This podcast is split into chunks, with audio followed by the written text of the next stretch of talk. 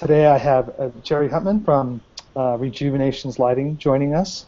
I'm Christian Gladue from the Bungalow Company. We're really excited to have Rejuvenation's here today. Definitely has been an icon company for us as we have developed the Bungalow Company. They were one of our kind of the first vendors we really found out there that were speaking the same language as we are. So we've used a lot of their product over the years and have enjoyed how our relationship has evolved. So Jerry, I thought maybe we could start with a little discussion around LED lighting.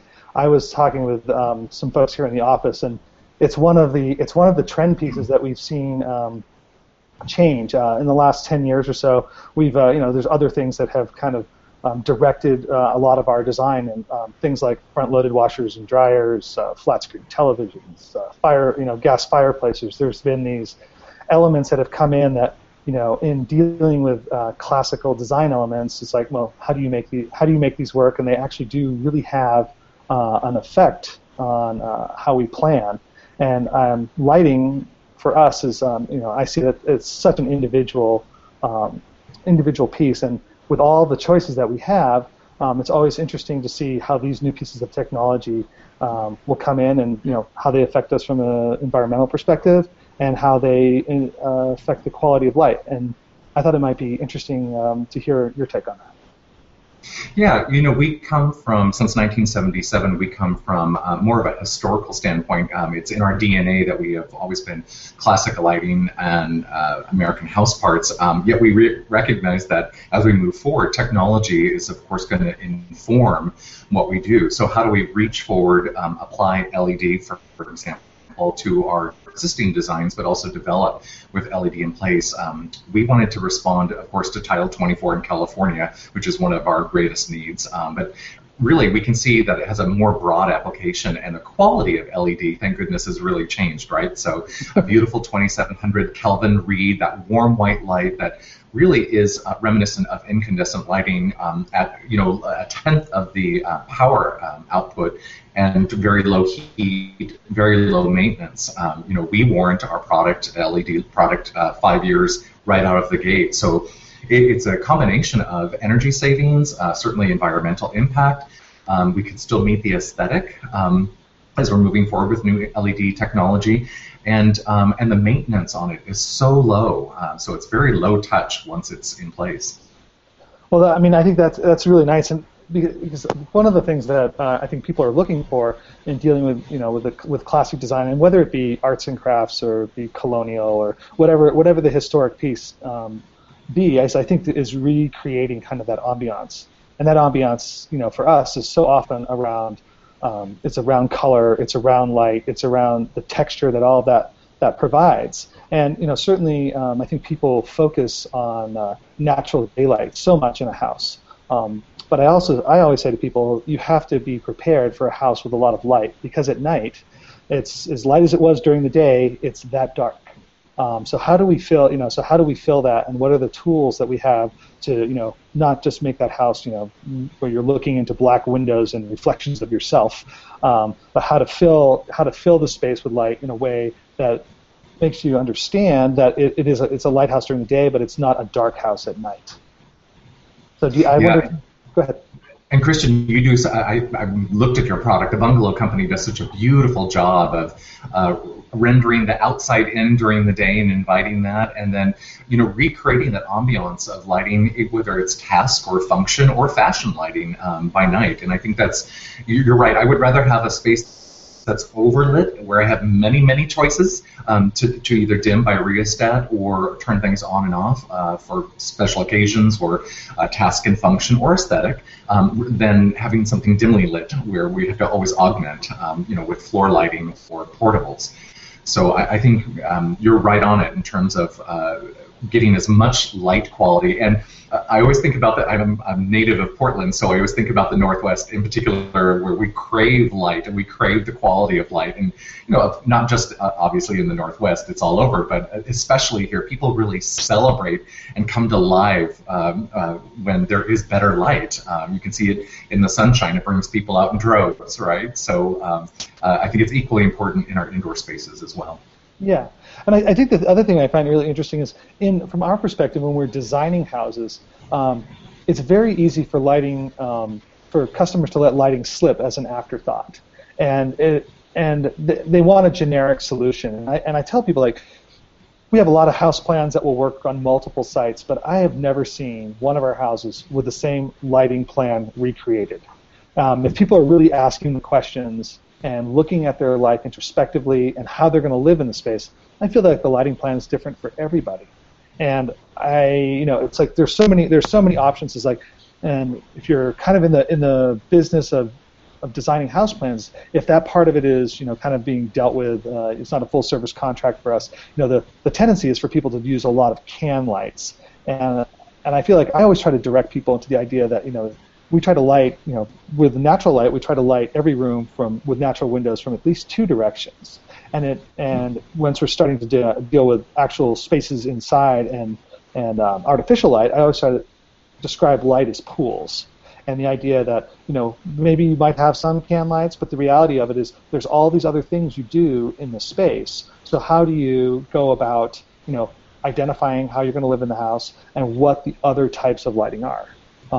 And I think that Rejuvenations has always had very nice fixtures that work with us aesthetically. But it's exciting to see how those light fixtures have evolved with the newer technology, and also that you guys have some service available where there's some lighting consultation that you can do in your showrooms, from what I understand.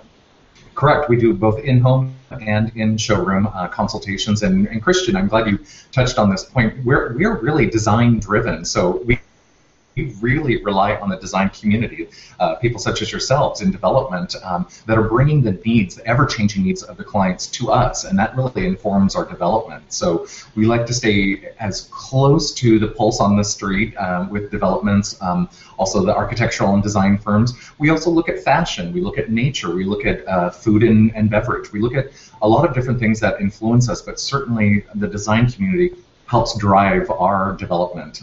And when you talk about pools of light, it's interesting. We're looking at rooms in that way. So each room has an opportunity for a task, a function, an aesthetic, or just an ambiance. Just a feeling when you walk in.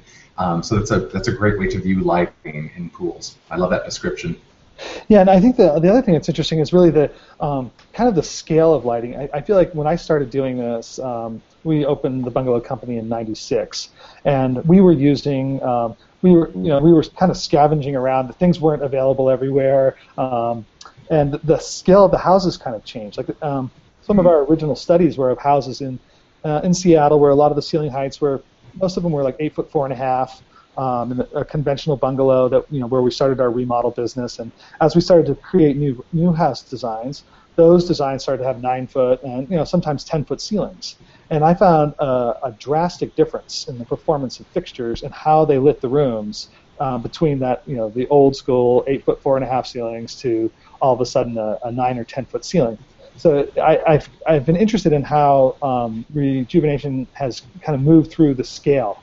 I feel like and I don't know. I'd be interested to hear what the kind of R&D is behind that, because it seems like the scale has evolved. To meet kind of the more prevalent ceiling heights.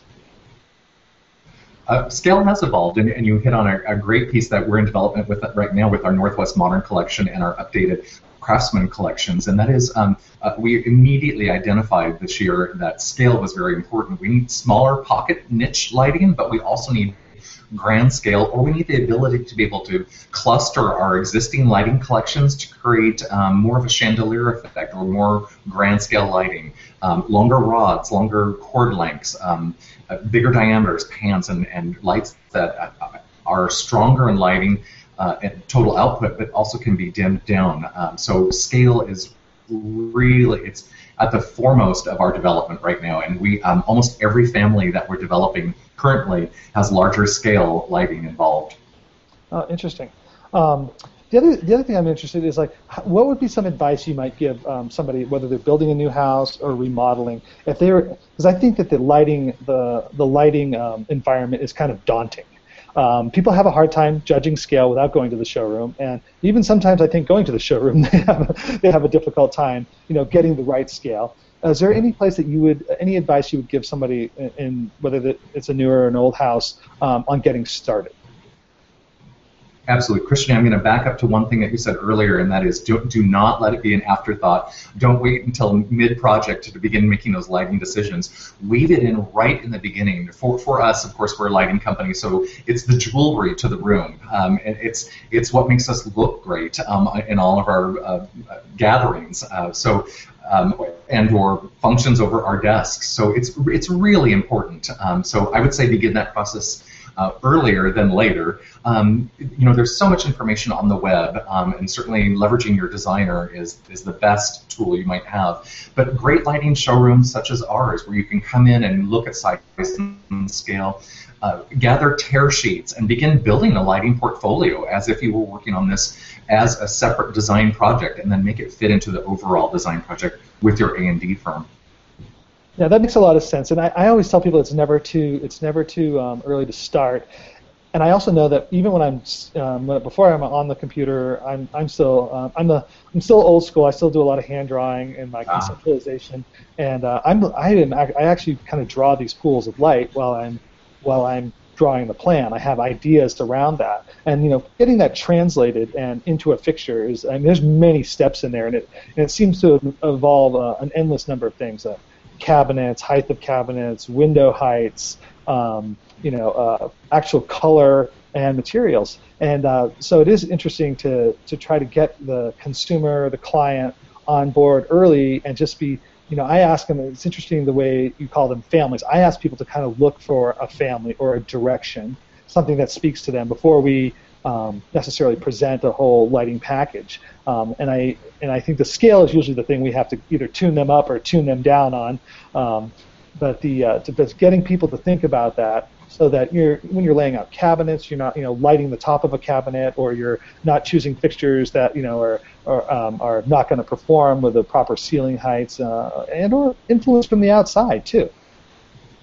Absolutely, and I think again you're speaking our language, and I love that, and that is to really work within your desire and your aesthetic and the overall feeling, mood that you want to create. The other considerations are scale, size, scope, projection from wall, aging in place, how do you entertain, where's your workspace, where's your play space or your working out space. I mean, these are all the considerations that a good lighting plan will have in it. Yeah. And I think it's almost like, I think about it as well as almost like developing a series of scenes. Like I have the living room on Monday morning feels much different than the living room does on Friday night. Yes. So trying to find a way that, where those spaces can, people will talk a lot about how to make spaces big and open and fun and all function together. But also I think the beautiful thing with controlled light is that you can also shut them down, change the whole mood, change the ambiance in a way that it can disconnect you from what's going on in the outside world and kind of bring it into an intimate setting. It absolutely sets mood, and I love the idea of changeable spaces. I think we need to maximize what we have, whether that's a large space or a smaller, more intimate space. Regardless of square footage, I think everything needs to be multi-dimensional. And changing the mood with lighting is one of the easiest things to do to achieve that. Yeah, literally a flip of a switch, right? Yes. Yes. So the other thing. What about how you guys are inspired now? Like you mentioned, this new sounds like is it a mid-century modern collection or a modern collection you're working on right now? Yes, well, we are definitely blowing wide open and giving more color to our mid-century mix that we've had in place, and it's becoming much more broad in its families, both size and scale. But we have a new point of view that we are loosely titling Northwest Modern, and it's really leveraging local artisans whenever possible, and the use of mixed materials, pottery, wood, mixed metals. How do we bring kind of those natural elements into industrial chic and soften it up, or how do we create updated craftsman looks? And I think the new Northwest Modern is going to hit on all of those points. That's nice, and I also encourage people too. Is I feel like sometimes people can be really evangelical about putting an arts and crafts fixture in an arts and crafts house. But yes. There are also, I think that what I like is that there are a lot of opportunities within a house to, if you want to take a room and, you have a fairly traditional arts and crafts house, you can still step out in a room and say, hey, here's our contemporary space, and maybe we're doing something much different. Maybe this is an office that, they didn't have in 1923, full of, Mac monitors and all that other, all of our other technology. It's like, so how do we, it's nice that we can take these rooms and kind of separate them and really light the room for its intent. And I think that all of that can be like anything you might collect. I think of beautiful light fixtures as something you collect. And if you can totally change with a change of a few fixtures, you can totally change, the period of that room and still have it reside within, a more traditional house. Absolutely, and you really are speaking about the evolution of our own business here too, where we were more period specific, and people were very stringent about, much more strict about honoring the DNA of a particular architectural form. While that's still celebrated in May, I think people are more eclectic now, and they really want to have the best of both, and that is a sense of place, a sense of history, a sense of permanence, but what's also new and fresh and breathes new life into a space. So it's a perfect opportunity for us as designers, both from the manufacturing standpoint and also the drawing standpoint, to marry the best of both worlds, and there's so much available to us now. It's a really exciting time for lighting. Yeah, I agree, and it's like, I think the thing that's really nice too is like in terms of how the home has evolved. Now we're doing so many things at home that we weren't doing before. Just simply like the work, how the workplace has evolved into the house. And for a while, everybody was building an isolated office within a house, and that's how they were going to work. And we realized that actually, the whole house has become a place where you can connect and. To your job, to social media, to any number of things. So it really has changed. Like any space basically needs to be able to be a place where you can communicate and be social, whether it be internal or external to your family. So I think that the evolution of these light fixtures and how we light houses is really changing how the floor plans evolve and. The fact that we don't need huge isolated spaces to accomplish things like offices. It can be a breakfast nook. It can be a bar at a dining room. It can be the kitchen table. I agree. Technology will inform more and more the design decisions, obviously, and as will, I believe, a sense of permanence and entertaining. I feel like at the same time we've got this tension between high tech, we've also got this tension of high touch, where people are coming back home and really celebrating the home and the garden again. So it's all going to blend in a very beautiful way when it's done very thoughtfully. Yeah, I agree. It's really nice to know that the manufacturers of this stuff are thinking the same way, and you can feel it.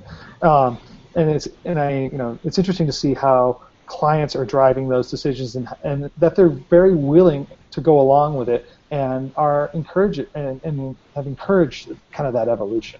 It's not a false evolution, mm-hmm. Like I feel like some pieces of technology have falsely informed us. It's like it really feels like this is the natural way for it to be, and the fact that you guys are really drilling down into energy efficiency and embracing that technology. I know that there between compact fluorescence and the first generations of LEDs, it would have been easy to turn your cheek and say we are a historic company and we do things the old-fashioned way. And I like the fact that you guys really have not done that and have moved forward with both feet. And it's so rapidly moving, especially when it comes to LED as the new technology. It changes almost overnight, so we have to keep a pulse on it almost on a daily basis, certainly a weekly basis in terms of what's developing in the industry. So we're looking at flat boards, we're looking at clusters, we're looking at things that can serve very small lighting to very grand scale lighting in all workspaces while protecting the environment and also creating more energy efficiency and cost savings. That's great. Well, I thank you very much for your time today. It was a lot of fun doing this, and look forward to possibly doing it again. Christian, thank you very much. I'd love to be on with you again. Have a great day. Okay, you too. Thank you.